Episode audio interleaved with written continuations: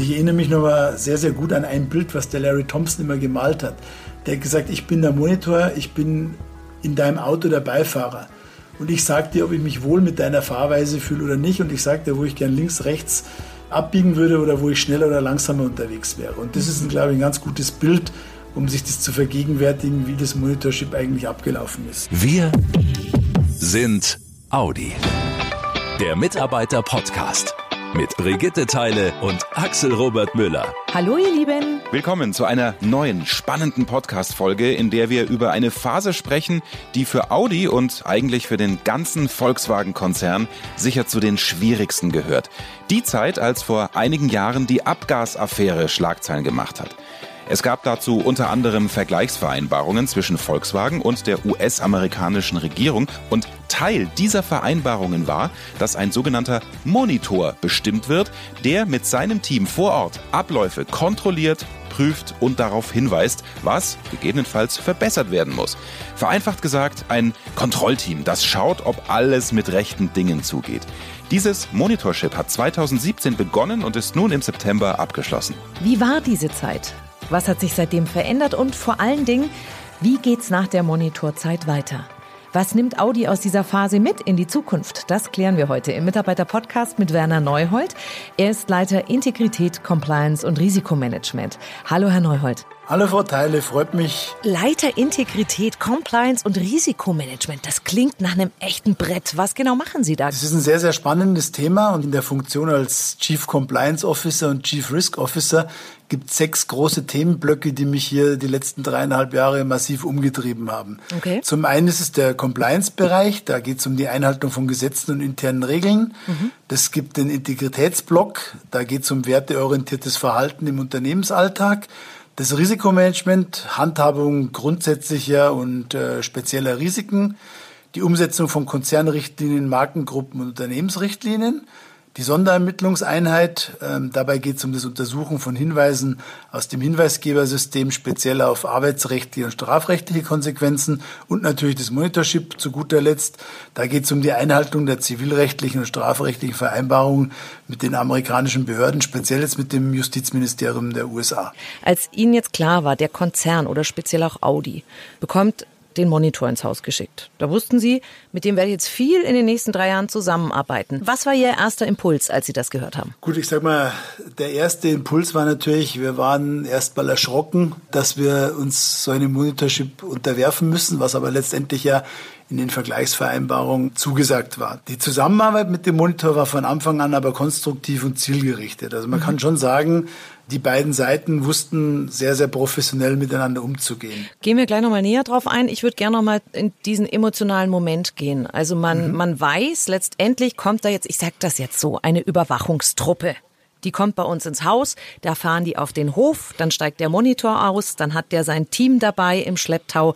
Wie ist das angekommen? Nicht ganz so, aber man kann es so ein bisschen sich vergegenwärtigen, wenn man sich überlegt, das erste persönliche Treffen mit dem Larry Thompson fand passenderweise am 1. Mai 2017, also am Tag der Arbeit statt das ist so ein Vorzeichen gewesen für uns alle, dass wir mit denen viel, viel Arbeit haben werden. Und das hat sich natürlich auch bewahrheitet. Jetzt sitzt so ein Monitor wahrscheinlich nicht den ganzen Tag bei Ihnen im Büro und schaut sich im Computer die verschiedenen Daten an, sondern er ist unterwegs, trifft Leute. Auch die Monitor-Team-Leute sind unterwegs.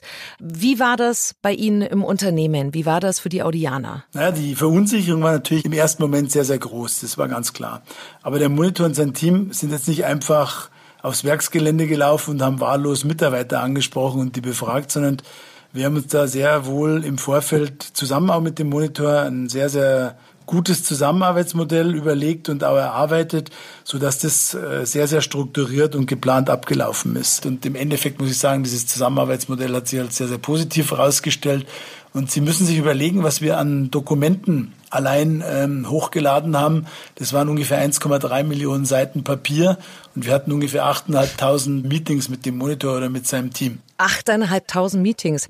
Wie kann ich mir das vorstellen? Also der, der Monitor fängt oben mit den Daten an, dann geht er einen Schritt runter in die Abteilung und redet da erstmal mit dem Abteilungsleiter und dann geht's wieder einen Schritt runter oder wie genau sah diese Kette aus? Man muss sich das Monitorship in mehreren Phasen vorstellen. Wir haben ja, sage ich mal, drei Jahre Zeitraum gehabt und jedes Jahr war eine Phase und in einer so Jahresscheibe ist immer das Gleiche passiert. Und zwar hat der Monitor eine Sichtungsphase gehabt, in dem er sich einfach über Gespräche, Dokumente und Prozesse in das Thema reingearbeitet hat, hat die Mitarbeiter befragt, hat sich die Prozesse angeguckt, hat sich überlegt, wie man das anders machen könnte. Mhm. Und dann gab es einen sogenannten Bericht. In dem Bericht ist immer von Recommendations und Observations und Fristen gesprochen worden. Jetzt muss man sich das im herkömmlichen Sinne so vorstellen, dass das ein Must-Do war. Also es gab keine Diskussion darüber, auch wenn es, sage ich mal, in der normalen Übersetzung vielleicht anders klingen würde. Aber wir mussten das dann hart umsetzen und schließlich mussten wir über die Umsetzung reporten mhm. und dann wurden wir zu dieser Umsetzung getestet. Und dieses Prozedere fand praktisch in drei Kreisläufen jedes Jahr einmal statt. Gab es da auch mal so Momente, so unter uns beiden, wo man sich denkt, oh Gott, die gehen mir gerade echt auf den Zeiger mit ihrer Fragerei. Ja, selbstverständlich gab es das. Sie haben natürlich an solchen Punkten immer wieder mal äh, in sich gehen müssen, auch mal das eine oder andere mal runterschlucken müssen, mhm. äh, weil eben bestimmte Dinge halt aus unserer Sicht rein arbeitsrechtlich oder rein prozessual nicht ganz so trivial abbildbar sind, wie man sich das vielleicht das ein oder andere mal vorstellen konnte beim Monitor. Und das waren einmal dann immer die harten Diskussionen. Mhm. Aber im Endeffekt muss ich sagen, man konnte mit ihm reden, man konnte konstruktiv miteinander diskutieren. Aber ja, es gab schon die Momente, wo natürlich jeder sich einfach mal überlegt hat, Mensch, pff, wie weit geht's eigentlich noch? Aber das ist normal in so einem Prozess und ich glaube, das ist in jedem Monitorship so. Können Sie ein konkretes, einfaches Beispiel nennen, was heute bei Audi anders gemacht wird als noch vor drei Jahren, bevor der Monitor und das Team da waren? Also das größte Thema war Verhaltensgrundsätze, Code of Conduct flächendeckend im ganzen Unternehmen einzuführen. Dann haben wir zum Thema Antikorruption verpflichtende Trainings eingeführt, speziell in besonders kritischen Bereichen, wo wir auch die Themen aktive, passive Bestechung massiv gespielt haben. Wir haben Hinweisgebersystem eingeführt, das gab es bis dato so in der Güte nicht, sondern wir hatten nur ein Ombudsmann-System. Last but not least haben wir ein Integritätsmanagement aufgebaut, was sich mit werteorientierten Handeln, was ist Integrität eigentlich? Wir haben ein Integritätsbotschafternetzwerk aufgebaut und wir haben uns natürlich mit diesen Werten Wertschätzung, Integrität, Offenheit, Verantwortung ganz massiv auseinandergesetzt. Da steigen wir gleich nochmal tiefer ein. Das, was Sie da gerade beschreiben, ist eine sehr große Veränderung. Veränderungen machen auch immer Angst, äh, Unsicherheiten. Wie viel Unsicherheit ist jetzt noch zu spüren? Wie viel Verunsicherung ist geblieben? Also Verunsicherung geht ja immer einher mit Veränderung. Mhm. Wir haben natürlich eine massive Veränderung gehabt. Daher war am Anfang die Verunsicherung schon durchaus groß. Aber wir haben versucht, durch ständige Aufklärung, offene Kommunikation und transparente Vorgehensweisen das Thema eigentlich zu eliminieren. Aber wir haben natürlich auch über den Lauf hinweg sehr, sehr positive Veränderungen im Unternehmen erfahren. Einmal das Bewusstsein des Einzelnen für Compliance, Risiken und werteorientiertes Verhalten ist massiv gestiegen. Das kann man auch messen an mhm. Rückmeldungen auf Kommunikationskampagnen, an Trainingszahlen, an Rücksprache mit Mitarbeitern oder auch an Hinweisen im Hinweisgebersystem. Ja.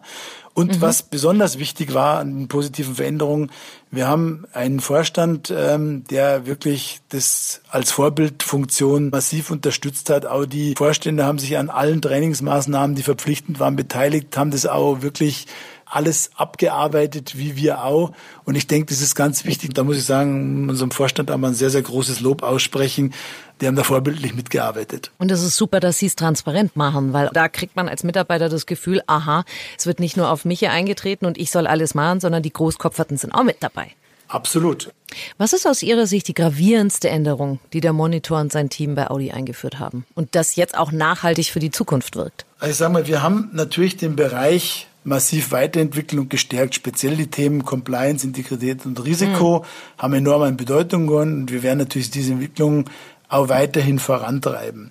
Das Thema persönliche Verpflichtungen der Vorstände, auch über das Monitorship hinaus, diese Themen weiter zu bearbeiten und auch dafür zu sorgen, dass da die notwendigen Ressourcen zur Verfügung gestellt werden, war sehr, sehr wichtig und auch hilfreich. Dann haben wir Compliance und Integrität in der Unternehmensstrategie verankert. Wir haben die verpflichtenden Verhaltensgrundsätze für alle.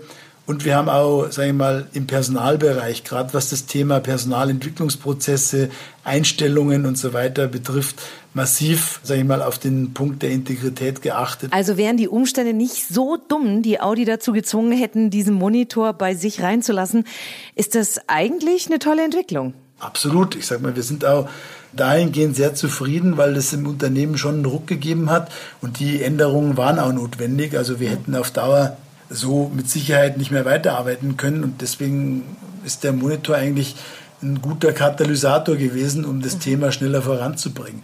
Und ich erinnere mich noch mal sehr, sehr gut an ein Bild, was der Larry Thompson immer gemalt hat. Der hat gesagt, ich bin der Monitor, ich bin in deinem Auto der Beifahrer. Und ich sage dir, ob ich mich wohl mit deiner Fahrweise fühle oder nicht. Und ich sage dir, wo ich gern links, rechts abbiegen würde oder wo ich schneller oder langsamer unterwegs wäre. Und das ist, glaube ich, ein ganz gutes Bild, um sich das zu vergegenwärtigen, wie das Monitorship eigentlich abgelaufen ist. Jetzt war das Monitorship keine Einbahnstraße, sondern es ging in beide Richtungen. Es ging eben darum, äh, Probleme aufzudecken, aber auch Mitarbeitern die Möglichkeit zu geben, sich an jemanden wenden zu können, wenn Ungereimtheiten auftreten. Jetzt äh, kriegt es immer gleich so eine Gerüchlichkeit, so Denunziantentum. Wie kann man da einen guten Weg gehen, der kein Geschmackerl hat? Gut, das Hinweisgebersystem basiert natürlich auf Vertrauen. Das ist ganz, ganz wichtig. Und das Hinweisgebersystem ist dazu aufgebaut worden, um wirklich die großen Probleme, die ein Unternehmen haben kann, aufzudecken. Das ist einmal in der Prozesswelt, aber auch im Fehlverhalten von Mitarbeitern oder auch vom Management. Das sind eigentlich die Punkte, die uns hier interessieren und mit denen wir dann auch dementsprechend umgehen müssen. Auf dem Weg dorthin gibt es natürlich, wie Sie sagen, immer viele Wege. Und das Hinweisgebersystem ist eigentlich das letzte Glied in der Kette, zu dem er greifen sollte, wenn wirklich alle anderen Möglichkeiten, die man im Unternehmen hat, versagt haben oder versagen. Und dann kann man wirklich mit dem Hinweisgebersystem arbeiten. Dann lassen Sie uns die Kette bis zum Hinweisgebersystem ein bisschen noch abschreiten. Was kommt da vorher? Also wichtig ist, wenn Sie Entscheidungen zu treffen haben, dass Sie sich erstmal überlegen, äh, ist die Entscheidung, die ich da treffe, richtig? Und dazu habe ich die Möglichkeit, im ersten Step mir mal, sag ich mal, den Selbsttest, den wir im Code of Conduct auf der letzten Seite haben, anzugucken. Da gibt es sieben Fragen und diese sieben Fragen, die kann man eigentlich sich stellen. Und wenn man die Mehrheit der Fragen mit Ja beantworten kann, dann liegt man schon mal auf der richtigen Seite. Sagen Sie mir drei von diesen sieben Fragen. Drei von diesen sieben Fragen. Ich würde mal sagen, habe ich bei meiner Entscheidung alle relevanten Belange berücksichtigt und diese auch gegeneinander abgewogen? Das ist die erste wichtige Frage. Die zweite ist beispielsweise, halte ich meine Entscheidung weiterhin für richtig, wenn mein Unternehmen sie in der Öffentlichkeit vertreten muss? Da wird es schon deutlich interessanter. Haariger, ja.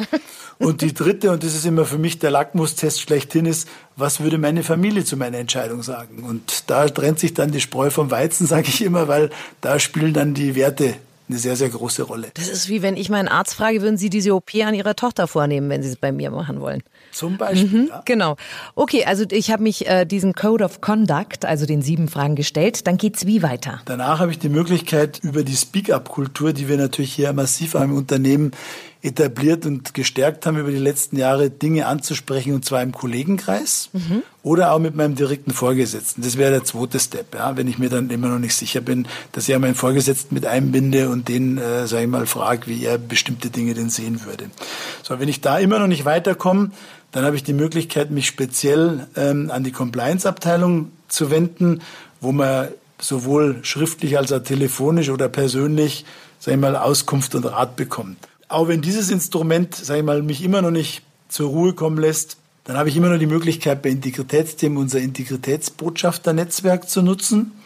Und wenn ich da dann auch noch nicht weiterkomme und mir immer noch nicht sicher bin, dann kann ich als letztes Glied in der Kette das Hinweisgebersystem nutzen, wo ich dann die Möglichkeit habe, sowohl offen als auch anonym Hinweise abzusetzen. Ah, okay. Also ich muss mich nicht mit Namen und äh, Foto und sonstigen nee. an den internen Pranger stellen.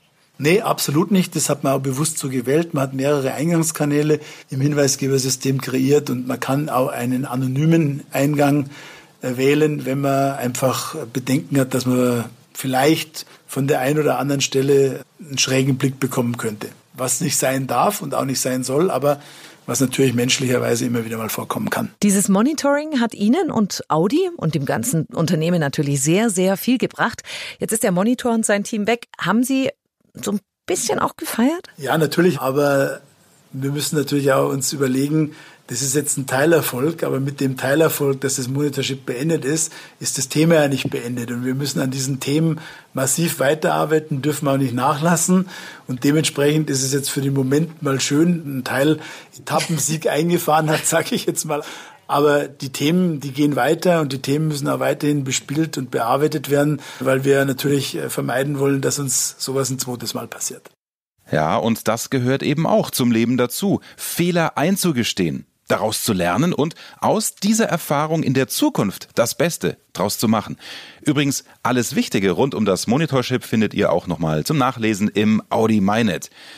Ja, toll, wie Audi hier im Mitarbeiter-Podcast auch solche Themen anpackt. Deswegen weitersagen, Kollegen empfehlen und wenn es euch gefallen hat, dann gerne auch den Mitarbeiter-Podcast abonnieren. Dann kriegt ihr automatisch eine Nachricht auf euer Smartphone, wenn es was Neues von uns gibt und ihr verpasst keine Folge mehr.